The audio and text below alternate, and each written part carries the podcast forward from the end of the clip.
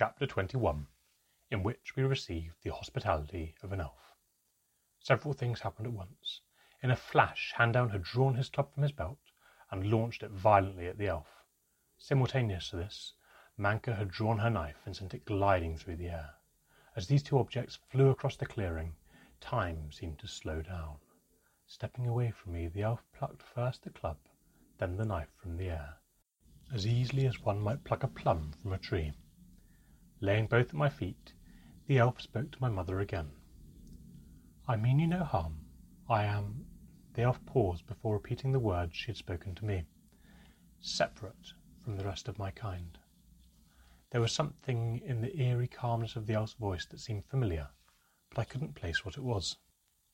At that moment, however, everyone's attention was demanded by Handeln. With his fists clenched, he roared and charged at the elf. With every step, his pace increased and his roar grew louder.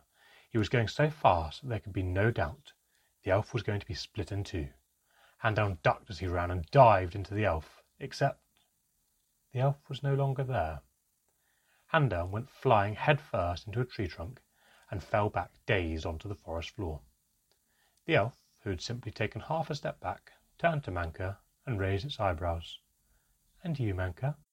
Do I need to put you into a tree along with your dwarf friend? Manquer almost smiled before she replied. I don't think that will be necessary. Who are you? Why are you here? And how do you know so much about us? It was my mother speaking now. I am an elf, separate from my kind. I've been waiting for you. As for how I know so much about you, I think you may be rather surprised by how much the world knows of the mother and child who entered the mines, the mother and child who fought a mermaid, the mother and child who burnt down Hafen, the mother and child who feasted with orcs. But that's not true, I cried. You're a liar. The elf spoke without looking at me. Little in this world is true, little one, and less by the day. I, however, am not a liar. I did not say this of you. This is what the world has said of you. It talks of little else these days. From the moment the sun rises to the moment the moon floats into the sky, the world whispers of the mother goblin and her child. The elf paused before calmly adding, The mother goblin and her child, and the light in the darkness that they represent.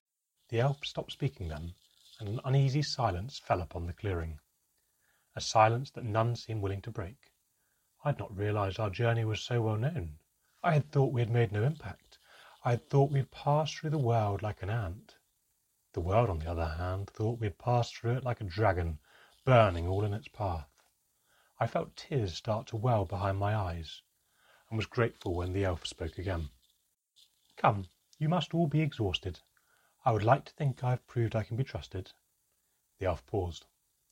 You are all still breathing after all. Follow me to my home. You will be fed and watered. You can sleep under shelter. You can wash. You can be safe. The elf paused before adding, For a night.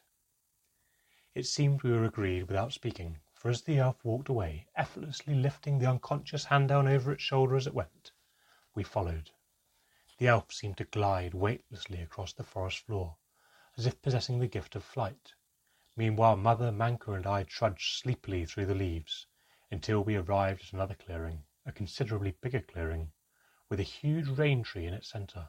It looked as though a mushroom had grown to a hundred foot tall, been painted dark green, and dropped here in the middle of this clearing.